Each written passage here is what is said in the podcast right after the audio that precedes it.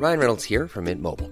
With the price of just about everything going up during inflation, we thought we'd bring our prices down.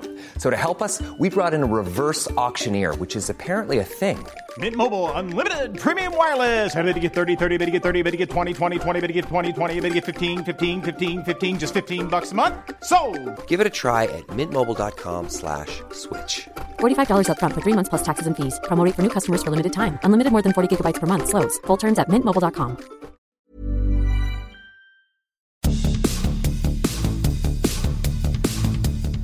Hello, and welcome to Operation Earth conversations with comedians about climate change. Hosted by me, Dr. Matt Winning.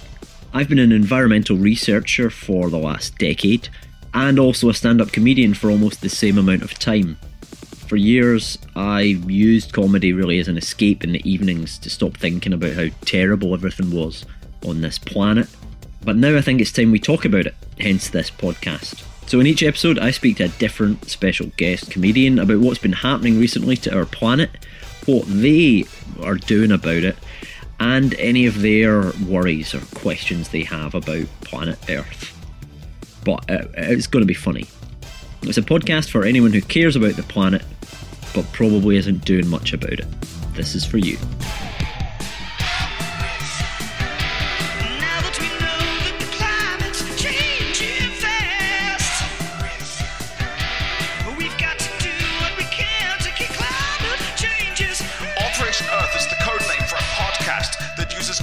As a weapon to fight climate change. It's presented by Dr. Matt Winning.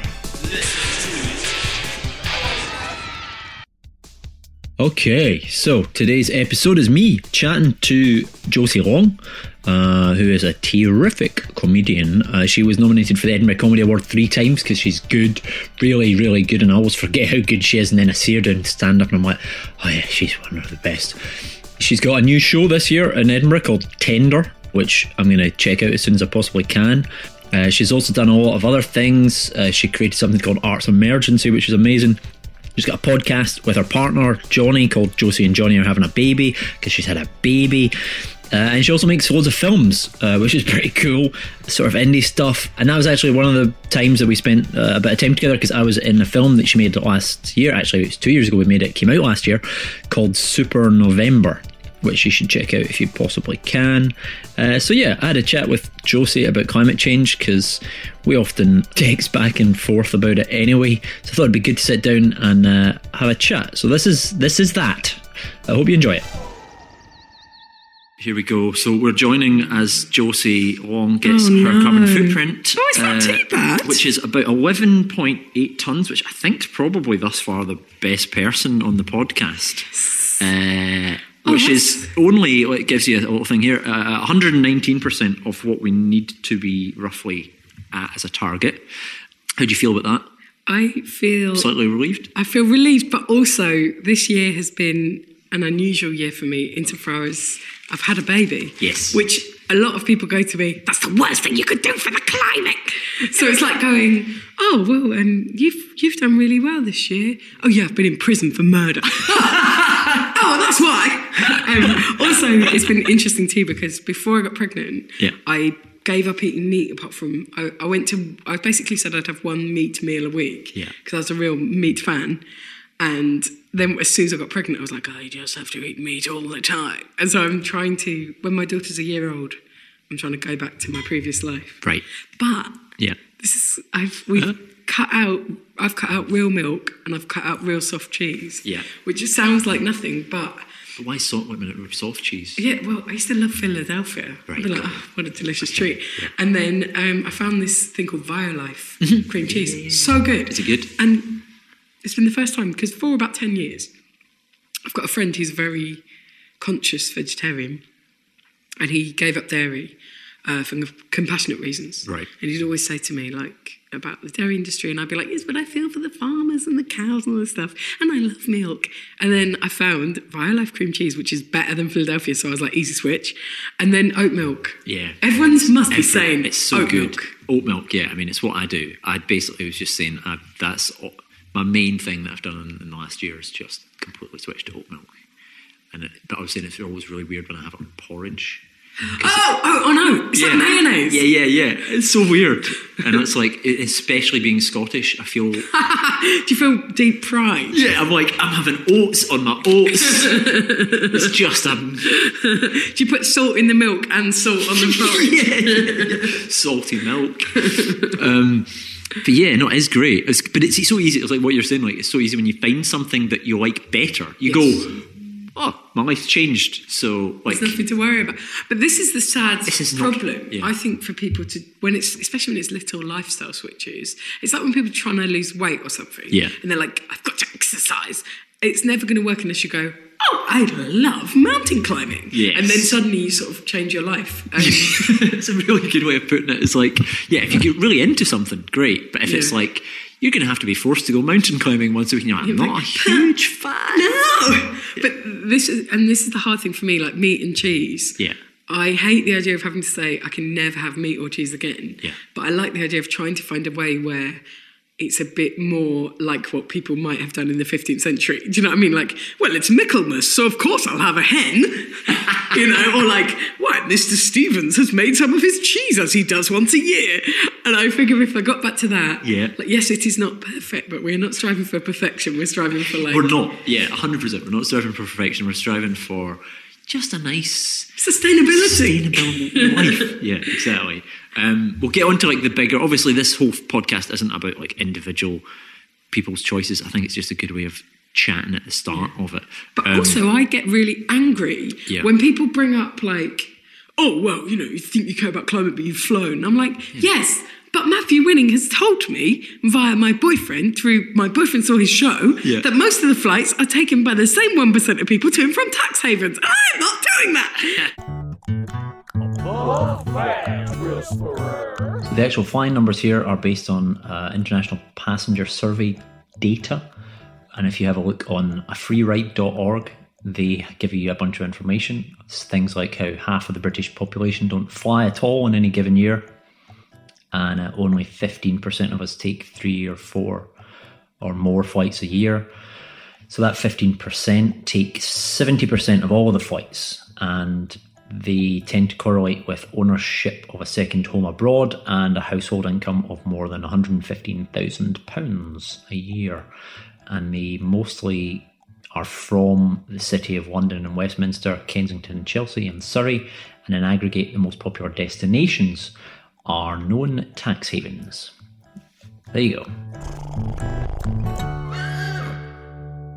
I get so angry because I'm like, it's such whataboutery, really. It is, yeah. To, and, and like, I want to be greener because I want to change the culture for my daughter. So I want it to be a different, I want our generation just to live differently. Yeah. But at the same time, if anybody's like, well, I saw you having a steak, I'm like, yeah, the government should make it illegal. And they fucking haven't. You smoked in pubs and now you don't. Yeah. So sort it out. somebody needs to just lay down the law, get it get it sorted. Travel, I think you're doing pretty well on travel. I think it shows you that if you're a comedian, is travel's going to be the big thing, and it's actually even getting it under half is probably Oh, thanks. like pretty good going. Now you said in the house your baby, you've turned the temperature down. Yes, so we've had an inadvertently Yeah. helpful thing because I, uh, you, you just get advice that the ideal temperature for a baby is about sixteen to eighteen degrees. Okay, so that's so quite quite cool. cool, At night. yeah. Yeah. And so that's you just. Do you feel it's cool? Yes, it's too cold for me. I don't like it. Baby's fine. Baby's like, mm, mm. This is nice and warm. but you get these things, this egg, Right. And the egg changes colour. And if it's climate for a baby, the egg is the correct colour. If it's too cold, the egg goes blue. Oh, If it's too hot, the egg goes red. You can't have a red egg. So you want a yellow egg. what is this? This sounds like egg. sci-fi to me. New parents, and this is where it's not very green, new parents can often be sitting ducks for capitalism. Yes. So okay. I, but I think, well, it's, it's, it's a double edged sword. Because on one hand, you are sitting duck for capitalism. You go, the baby's got reflux. Oh, I'll go online. Oh, this wedge of foam is 50 quid. I'll get it. It's just a wedge of foam. I could have got it for one pound. I could have made it out of a towel. Um, but then at the same time, there's this incredible green economy of giving and sharing. So there's actually very little that we've bought. If anything, we didn't buy a cot for her. We got that. We didn't buy a change table. We got that. We didn't really buy any clothes. The amount of clothes I bought for her is about three outfits. Everything else has come through. We don't we are not doing recycled nappies, but we are No. doing biodegradable nappies. Okay, because I, had a friend that told me a while, ago, a good friend, and he was like, "We've, we- you know, they're big into eco stuff," and he was like, "We did uh, reusable nappies, sort of thing." He was like, "Never do it. It is hell on earth." I really think it is. Like the, the problem is, disposable nappies came out of the fact that everyone hated doing reusable nappies. Yeah. And what everyone who's a boomer says to you is they go, "Oh, we're so lucky these days. So we had to use terry cloth nappies. It was awful. And so I've seen lots of friends of mine doing reusable ones Yeah. with sort of mixed reception. Yeah, But oh gosh, it's hard. I've got a friend who's doing reusable wipes. She cut up lots of fleeces that she had knocking about and Yeah. turned them into little wipes. Everything we do is biodegradable, got you. but it's kind of like it's like the difference between skim skim milk and then you've got like semi-skimmed and full cream are basically the same thing, and skimmed is water. Uh, yeah, And it's nothing. like no, no, no. I'm very healthy too. I'm having semi-skimmed. It's like like fuck you are. These guys are having wa- grey water. You've got at the top of it. Bottled water. Those guys are fucking the most evil people on the planet.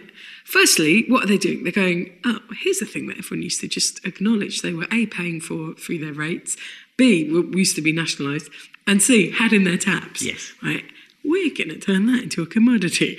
And fuck the world. Like, what? Because think about it, it's not only just the wa- you know water, which is this you know resource that everybody in the world should should, Should have. have, Yeah. but also we're going to put it in plastic bottles. Disposable plastic bottles. Yeah. It's like you can invent something that seems more inherently s- against what we should be doing as people. And also, whatever they do, it's immoral. So either they steal natural resources Yep. so they can pump them away from like impoverished communities, or like they did in um, Sidcup, which is where near where I'm from, basically. It found out that the Coca-Cola bottling plant in Sidcup was selling Dasani water, which was literally Sidcup tap water, and they were selling it like Dasani water, and it was like it's it's Sidcup tap water. is nothing. Sorry, I'm just blowing my nose. Yeah, bottled water. But I'm ashamed to say I haven't. What I've got is we've got plastic water bottles to keep. Yeah. Not single-use ones. Yep. Although I wish I had a metal one. That's I all just right, don't worry. them- I bought them because I thought it was a useful thing for the environment. I'm letting Josie use just for everybody. I'm letting her use my metal water bottle just now because are you out of water? Yeah, I drank it all. Do you want me to go and get you some more? Oh, no, don't worry. You sure? I've poisoned the well because I'm a bit ill. She's a little bit ill, and I thought I can't have her not having water. Also, you were just shouting on stage, weren't you, a little bit? And you're keep keep hydrated. Thank you. You know? See, but this is the other thing. All of the culture is telling us to keep hydrated. People are going crazy. My stepmom buys six packs of water just for the car, you know, all the time. Because she cares about looking after everyone, making sure they're hydrated. Yeah. So basically, I'm trying to cut down on my uses of. Of single-use stuff. Yeah, and I made a resolution to start in January, but basically, I'm acknowledging that. I sort of feel like if you've got a new baby, you have a bit of a free pass to be a bit crap. Yeah. And I wish that society worked in that way. Yeah. I wish that society was like, look, you've got a baby. Yeah. Don't worry, we'll pick up the slack for you. Yeah, yeah. But I also feel like now I have a one year old, I have to get my arse in gear. It's really hard, isn't it? Yeah. Just you're, you're right. People should be given cut a little bit of slack then, but then now it's like you've got that. Yeah, you've got another person to look after. You need to make sure that that person is a good person that's doing lots of good stuff, but also you're you know you have half the amount of energy and time to. Do um, yeah, an impossible situation.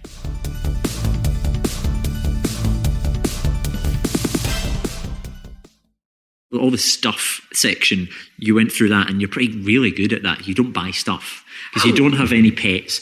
You've bought a mobile because Yeah, that's it. last one 'Cause- broke. yeah, and apart from that, you spend no money really on like any other things, and you mm. do all the recycling. So you, that was like We pretty do. strong.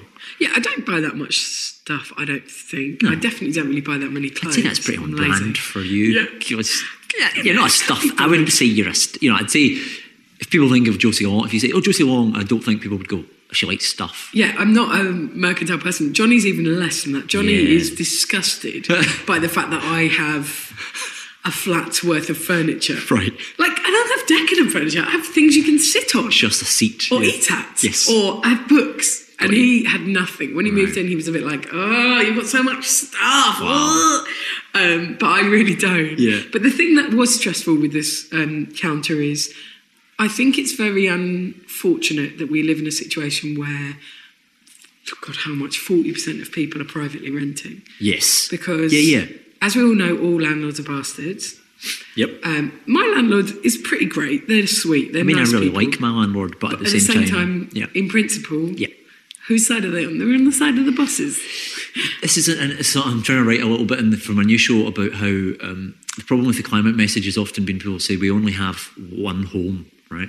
Globally, you know, the planet, we've only got one home. But the problem is, all the people that are causing the problems have two or three homes. Yeah, and that doesn't even count all the spare ones they people farming. Yeah, yeah. And so they don't quite get that. Me- the messaging is never going to go in. If you're like, one home, what are you go the talking Pied. Yeah, I've, I've got a Tuscan villa. What are you talking about? It's true. Yeah. But here's the thing, like. I know that people, if they hear me say that, who disagree with me, people just go. There are certain people who hear that and be like, "Oh, typical left." ugh." But I, I feel quite deeply that the culture we have of landlordism is sick. It's is unhealthy and it's exploitative. And the only arguments people ever give to defend landlordism, they'll be like, "Well, well what are people supposed to do?" And I'm like, "Yes, because there aren't any." Uh, enough housing associations because uh, home ownership has been priced out for most people. It does feel like there aren't enough solutions In this And- current situation, Yes. there aren't. But and private landlords have definitely loved exploiting that. That does not make it right.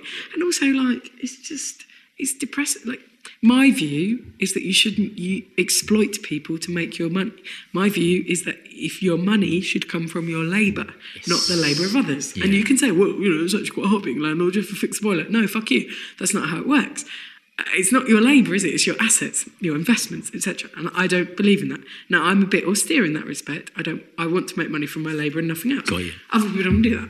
But at the same time, the, the point I was trying to make, in amongst me just slagging off landlordism, is so you've got all these things. How is your home insulated? yeah, I feel like, You do it. especially generationally, there's so many people who'd love to have solar stuff. you, you can't do anything. And landlords landlord's no real incentive to be like, oh, I'll make their home more energy efficient. Landlords won't even give you a decent carpet. They won't even, you know, they're No, you're so right. Like, I would do so much more, or, or be capable of doing so much more in terms of my home if I could ever afford to own a home. Yeah. And the government shouldn't be letting ho- private house builders build houses that aren't completely energy efficient at this stage. It's disgust. Like, this is where I like despair is I'm like, you know, and you're not doing it, and you could. And I read this article quite recently about this woman who went round Miami Beach, I think it is in Florida, mm-hmm. and she went round getting shown around very expensive new waterside properties by like high-end estate agents pretending that she had 10 million dollars to buy a place. And she's a climate scientist and she literally was like all of these places are going to be underwater in five years, like or ten years. Like this place is not going to exist in thirty years. And she would like be walking around like, oh, I love it. It's really beautiful. Hey, um, I've had all this weird chat about stuff being flooded. What's going on? And all the estate agents were like, No, I don't think that's a problem. Actually, I don't think it's going to be a problem. And then she, in the article, she'd be like. They don't think it's going to be a problem. So I'm sure that's fine. but it is sort of scary to walk around. I was going to talk about it in my show and I forgot. Inhabiting a certain apocalyptic feeling, and then to see how reality is jarring, how people are like so short termist or just so in denial about it. Yeah, it's that's such a yeah total form of denial about it. Where it's like, if I just pretend and say this isn't happening, this isn't happening, and like And it isn't yet, so Yeah, win it's- win. Yeah, and even yeah, it's going to take you know people up to their knees in water to be like, well, you know, it is happening, but it, you know we're we're dealing with the issue or whatever is going to be like the next route. There's always extra layers of that sort of denial that just keep going that we're sort of moving onto again and again. The thing that does give me hope and heart is that people live all over the world, Yeah. right? Now, yes, there are places that are suffering intensely already because of climate change, but there are still people who live there who want those things to change and who have power and agency. And I feel like it's not just a case that there's a few people sitting at the top of the world who are like, it doesn't matter to me, who cares? Like, that's not everyone on earth. And Yes. that's not the only people who have power and wealth and agency and stuff like that. And like, that gives me hope because I'm like, people are going.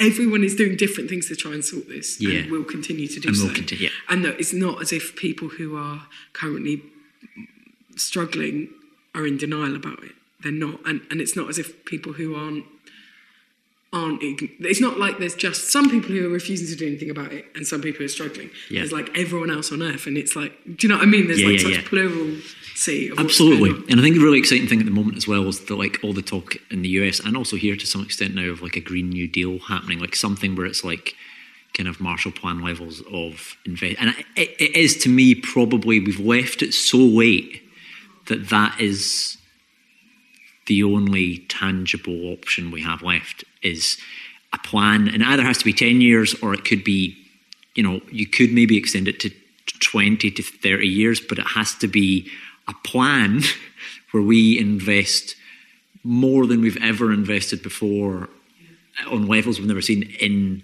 changing how we the, structure of society. If in the eighties, Yeah. everyone had just made little changes, would we be all right? exactly. Is that it? Yeah, yeah, yeah. If everyone in the eighties had just if not it- eaten beef, we would have been all right. If in, in 1988 people had started going, okay, we'll in tune with the Olympics. yeah, well we got yeah, and then you had the yeah you had the Olympics. For the opening ceremony, they could have been like, guys, turn your lights off. Just if you could stop, if everybody could just take one flight a year.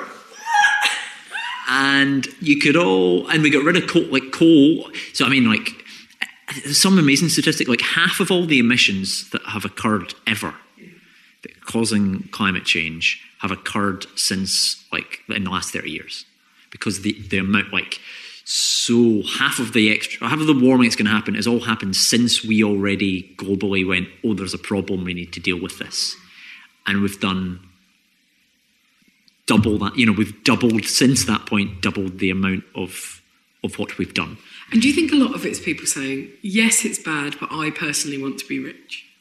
Mm, not even rich, just don't want to ch- change. I don't know if the rich thing. I think it's they don't want to change. But also, then at that point, like the co- the costs of like lots of stuff would have been really high. Yeah. But what you would have done is, you if you invested enough money, then the co- you know it would have kept coming down to be able to deal with it. So instead of it taking till like 2015 for solar power to get you know cheap enough for us to or, or, or wind.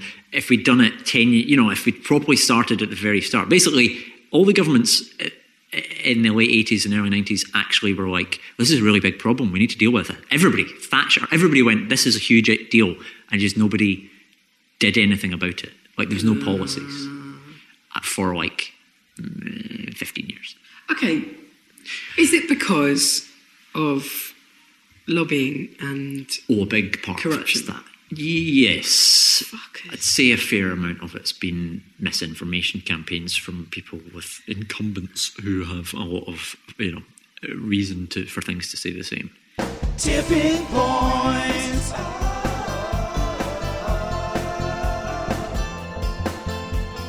Tipping points. Environmental tip of the week. If you do have to go find yourself, why not try finding yourself in Norwich? Environmental tip of the week. Tipping points.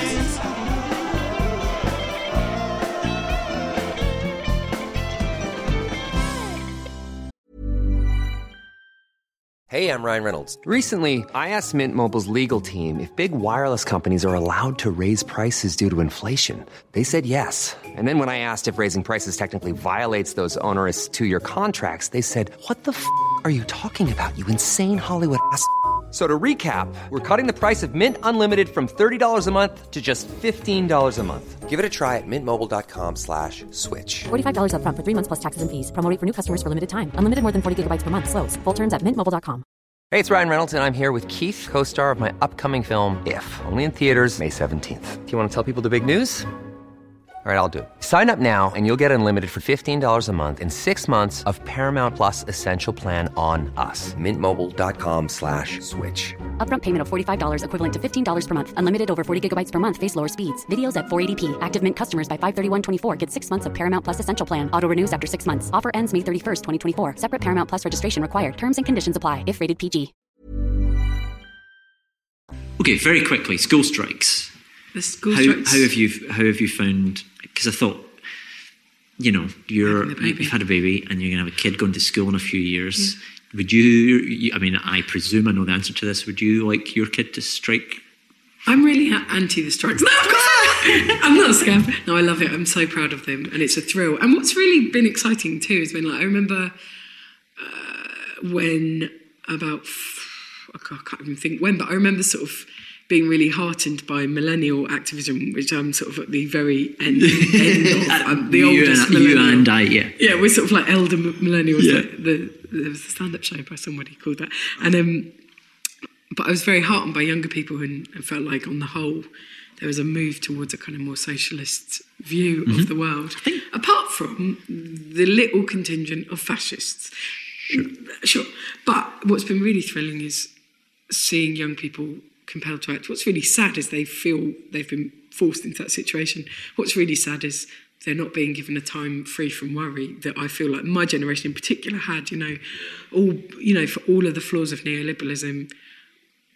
Was it an easier childhood to grow up feeling as if politics was not that relevant? Although, to be honest, it's not as if everyone had that. Yeah. It's just that was quite a middle class Yeah. thing. Um, so I do feel sad for that generation that because like you have to- there's no, there's literally no other choice for them anymore. but I'm so proud of them and I love them. And having, when I got pregnant, I did become obsessed by climate change. And I know there's debate about whether or not to have a child, but for me personally, I just wanted the future to have Good- young people in Good it. Good young people in it. Yeah, and also wanted to live a life where loving that person was part of it. I felt like that's Yeah, better for abs- the world. Oh, absolutely. But yeah, my choice, whatever. Yeah. But um, yeah, since becoming pregnant, I was just obsessed by climate change, and it's so heartening to see these people actually having the effect uh, of changing the conversation and moving things on. And I so hope that it works. Yeah. because it sort of has to. Um, I just don't know what I was doing when I was like 15 or 12 or whatever. Like, I wonder if there's anything that I would have felt. So, I mean, you feel, pa- I remember as being a teenager, you feel passionate about stuff. yeah.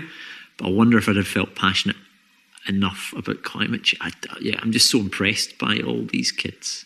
Yeah. I went and kind of looked at the strike and ended up outside uh, uh, the gov- uh, well, government, the business uh, Department for Business, Energy, and Industrial Strategy, with a bunch of uh, activist people who then got some kids to deliver a letter to uh, Claire, like the climate person. Well, that's the first thing this government did was get rid of the Department for Climate Change. Yeah, well- that solved the problem, didn't it? Theresa May, yeah, not exactly. Uh, We got rid of the police station, so I presume there's no more crimes. Um, but yeah, I just find find like seeing kids caring about this is like. To, it's, it's, it's, the, it's my. I'm sure other people like you know pictures of cats Well, on like internet, Factor. whatever it is. This is my. This is like it makes me start crying Yeah. just by seeing it. And also, like, I think, so having my baby, I've never felt more like connected to the world and to humanity to the extent that if I see a lamb or a duckling, I'm like, that's like my baby. And so, yeah, similarly, it's like, this is my child. Oh wow! Uh, like yeah i love it and i'm proud of them but I, I feel but also i feel like anyone listening if that isn't your opinion it's so absurd. It's like when people slag off Greta Thunberg i'm like really? What have you got? Yeah. what have you got? Oh what she's saying sounds scary you Yeah. know? Or it would be like oh she seems like i don't like her. I'm a 50 year old man. Well fuck you Yeah, Like- your opinion is not valid yeah, at this same- point anymore. By saying like, oh, strikes shouldn't be disruptive. It's like you need to understand what a strike is and what it's supposed to do. Yeah, you just know? no idea of what it is. The best thing uh, that I saw them saying was like, uh, I think it was maybe someone in Australia said, "Oh, you need to go to school. You should be going to school to learn about climate science." And she went, "Well, you don't pay attention to the scientists." So what's the point? and it's just like just instantly shut that person down. You're just like, yes, That's what you say. Is that what you've done? So you agree with us? like, it doesn't make any sense. Yeah, it's just the logic of it's so so stupid. Well, Um, that's what's so interesting about any action you take. The response is trying to shut you down. The longer you're in the game, the more ridiculous they seem because Yeah. they're basically just like, please be quiet.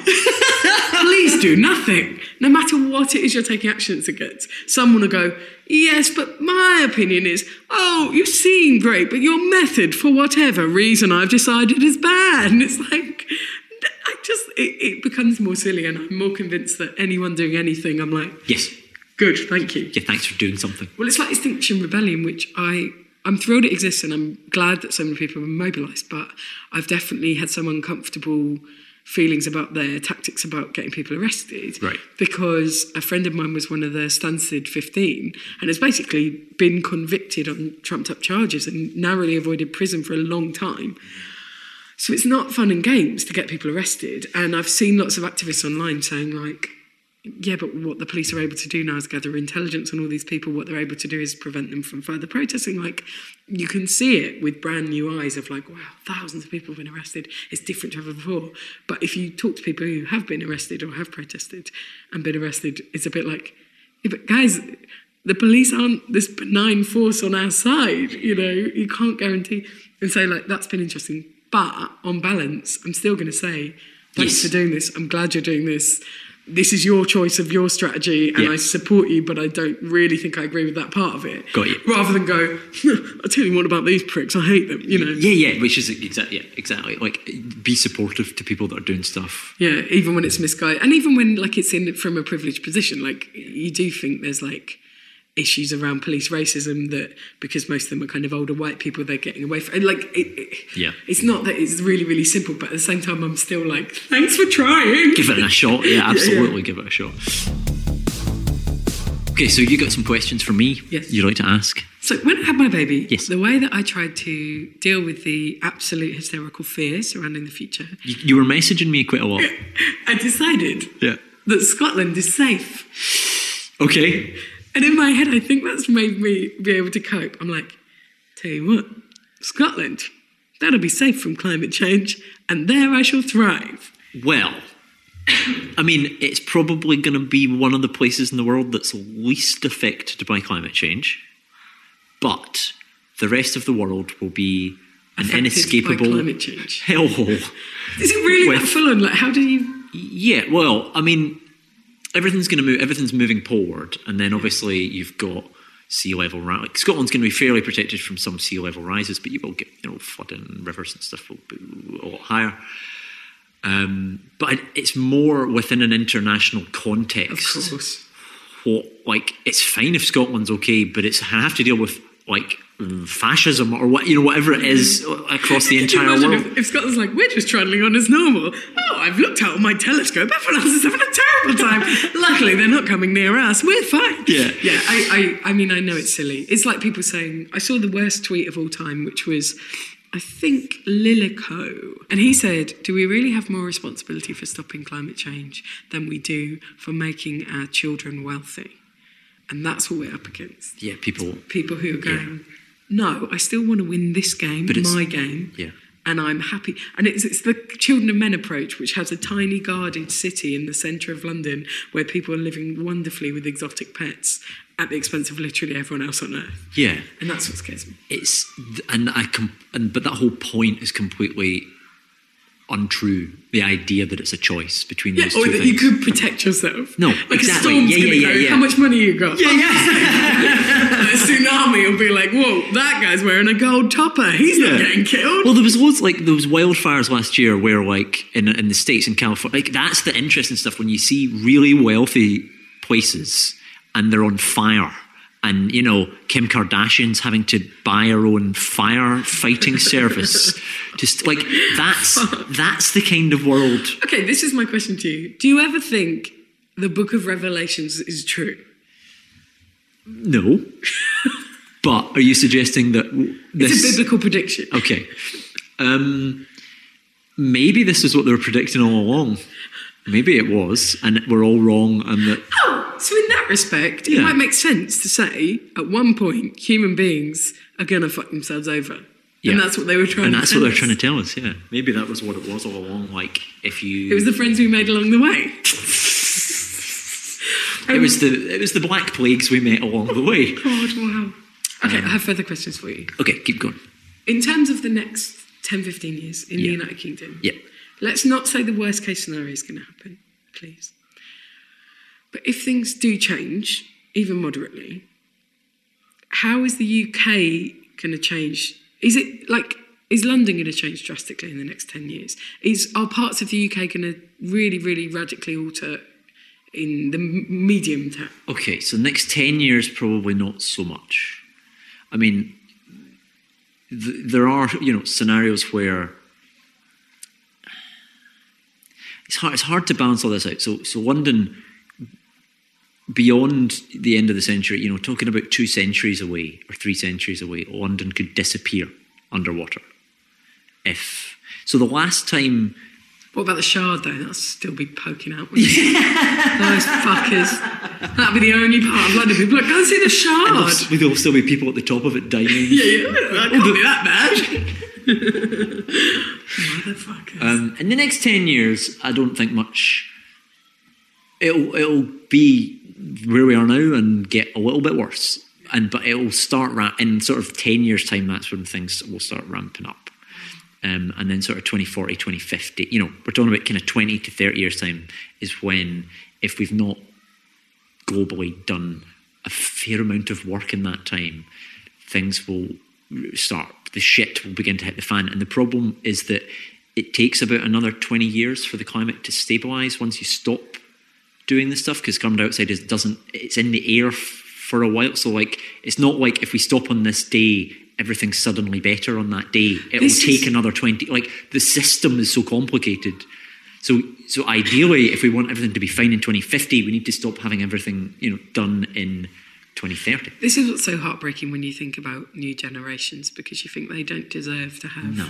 that period of time. No one deserves that shit. And I think about my daughter and how much I love her and how much I want her to have a happy time that's blissed out and not stressful. Yeah. And it's so sad.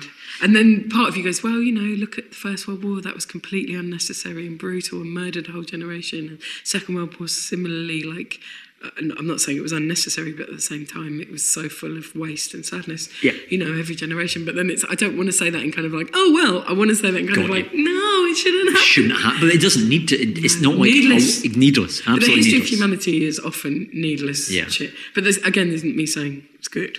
Yeah. Is this all a joke? Tell me the truth. no, I'm kidding. Um, How many? Well, this was how many light bulbs does it take to change a oh, planet? Um, can you imagine people getting so angry that the EU was trying to make light bulbs more energy efficient?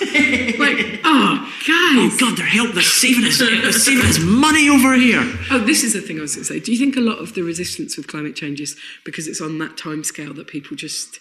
It's like with me, right? Yeah. I am probably a celiac, but I don't want to admit it. I Yeah. definitely, if I eat flour, get sick and get like rashes on my arms and like I'm really sick. Don't want to admit it.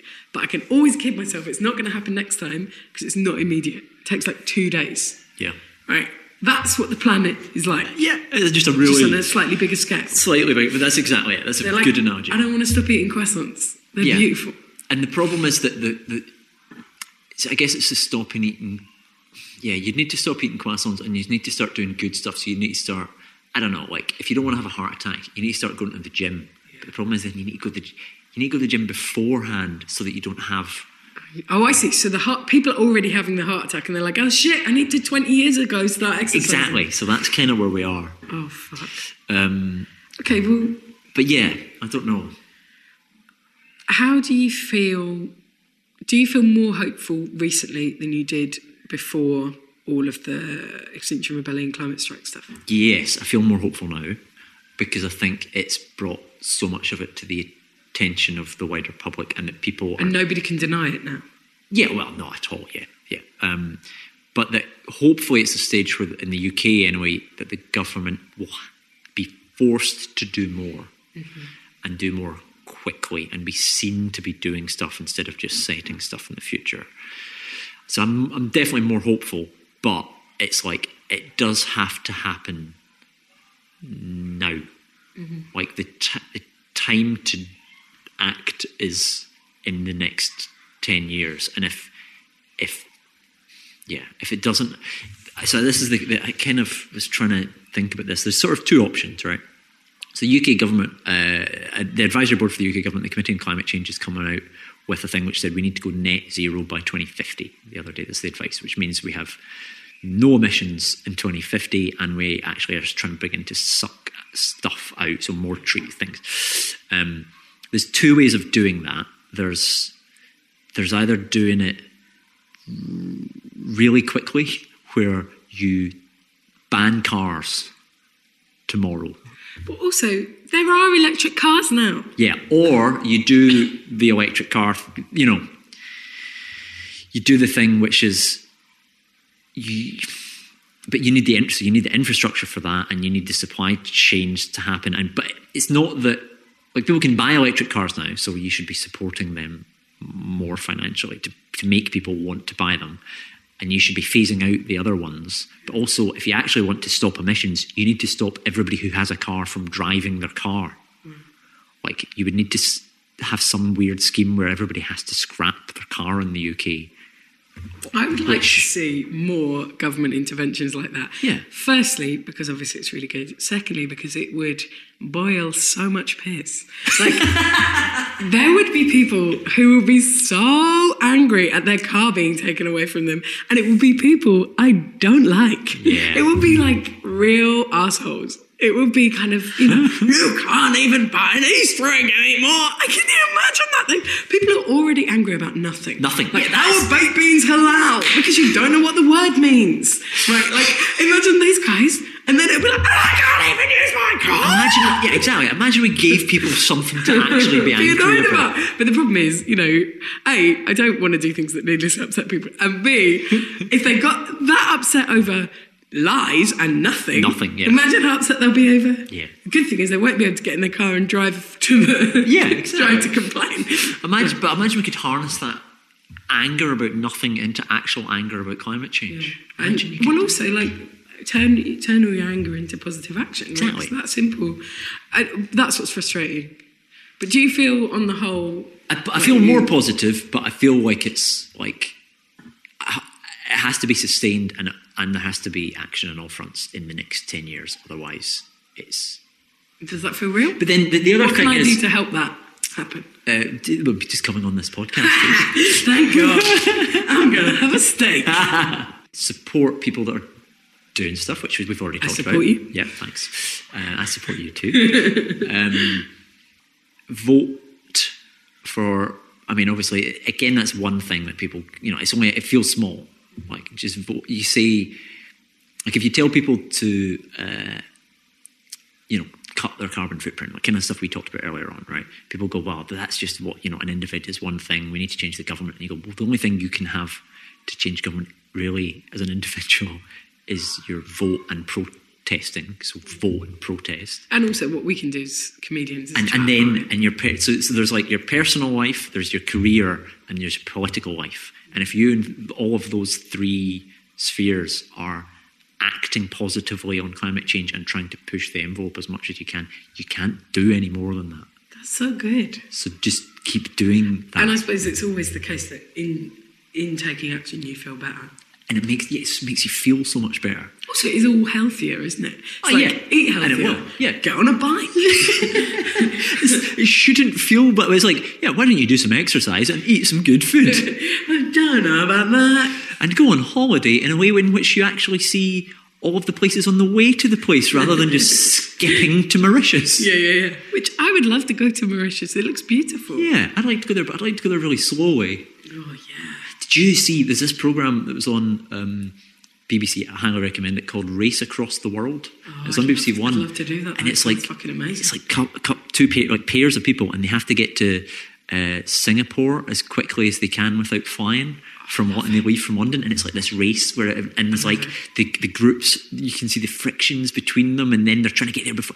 Oh, it's the best. my I, bread and. I I watched. I watched six episodes in like. 15 hours or something like that. And they're all like, it was, oh, it was so good. And I was like, I want to do it. We should just do that for everybody. Everybody has to go on holiday, but they have to go, it's a race against race. your friends. So listen, we're not saying it's that slow. I- If your friend, if if Steve can do it fast, you can do it fast. Yeah, exactly. Uh, and it's hard to not to talk about these things and feel a bit upset, especially because it's to, it's connected to how much I love the world in its current state. Yeah. You know? And that's the thing. It is like, it's, it, the, the next show that I'm writing is called It's the End of the World as We Know It because uh, it, well, it is. Like climate change is, the current world will not exist because we have altered it. And I think understanding the degrees, like everything we do now, and, ha- and everything we've done in the last 30 years, but it's, it's been done, everything we do going forward will alter the, the, the degree of how good or terrible the future is to such a degree. Wow. So there's never been a more important time to try and take action. Exactly. The best, so like, yeah, I think people, there's some Right, phrase like, Dan, I'm going to put it in my show. There's something about like you, you know the best time to have act would have been 30 years ago. The second best time is right now. Wow. Which I think I don't know who said it. I'll find out and I'll dump it into the podcast. But I think it's like a very good way of seeing things. Yeah. Because we still have, you know, it's not too late. It's just that by what we do, we will either make things more or less shit in the future. It's going to be tough. Regard, you know, there will be changes regardless. But if we really worked really hard, we could get it so that there's as minimal change as possible to where we are now. But it is going to change. Uh-huh. So change is coming. If we're ending this, I'm ending this very seriously, I don't know. But it's just like, how much is it going to change? So is there a scenario where it doesn't change that much? Yeah, like one and a half degrees. What we're sort of aiming for in the Paris Agreement, getting towards one and a half degrees, would be it not changing one that much. But that's still half a degree warmer than where we are now, It's just too warm. which is already That's we've already. too warm, guys. yeah. Do you you seem to really like Scotland in terms of, uh, which is good, Yeah. which is kind of yeah how we've we spent some time in Scotland. I feel like Scotland's pretty ahead of the curve on a lot of It must be stressful for countries like uh, Holland, which I know is like trying Yeah. really hard. The countries like Denmark, which is trying really hard. It must be really annoying to be like, guys, we're eating all the vegetables, and none of you pricks are doing it. You know. Yeah. And I feel for people who are like the campaign for alternative technology guys. Like, Yeah. I've been composting my own shit for 50 years. I don't even use toilet paper. Come on, guys. catch up. Yeah. Do you want to plug anything? Uh, just not the world ending. Yeah, plug action on climate change. Um, I'm doing a show which is about how do you welcome someone to the world when people are telling you it's the end of the world. So it's very similar. Amazing. Um, but yeah, the main thing I have at the end of it is just feeling that, like, like you say, like life isn't a tragedy, and the future doesn't have to be a tragedy. And also, like, like you say, like it's worth trying, Yes. Yeah, no exactly. matter what. Okay. Thanks so much, Josie. It's my pleasure. So that was my chat with Josie. It was really lovely to have a chat with her. She's a very uh, enthusiastic person and very curious as well, which is not the case with a lot of people. Um, so it was nice to chat to her. You can go and see her Edinburgh show this year, Tender, at Edinburgh Festival, at the Stand, I think. Yeah, and you can also see me there. I'm doing a show called It's the End of the World as We Know It every day uh, at the Pleasance Courtyard, 4:25 p.m. Um, you can see other dates of mine uh, at my website, mattwinning.com. And if you want to get in contact with us about the podcast, you can ask questions or say anything um, at operationearth at gmail.com. Uh, please do rate, subscribe, etc. Give us some five star reviews. That would be very much appreciated because we're just we're a very new podcast, and um, you know it's very it's, it's difficult these days because every person in the world literally has a podcast, but this one's uh, hopefully actually about something. Uh, so thanks very much. The podcast was produced and edited by Emma Corsham. All the music was by the composer Daniel Drever, and the design and logo was by Chumchi Design. Thanks very much for listening. Um, let's get cracking.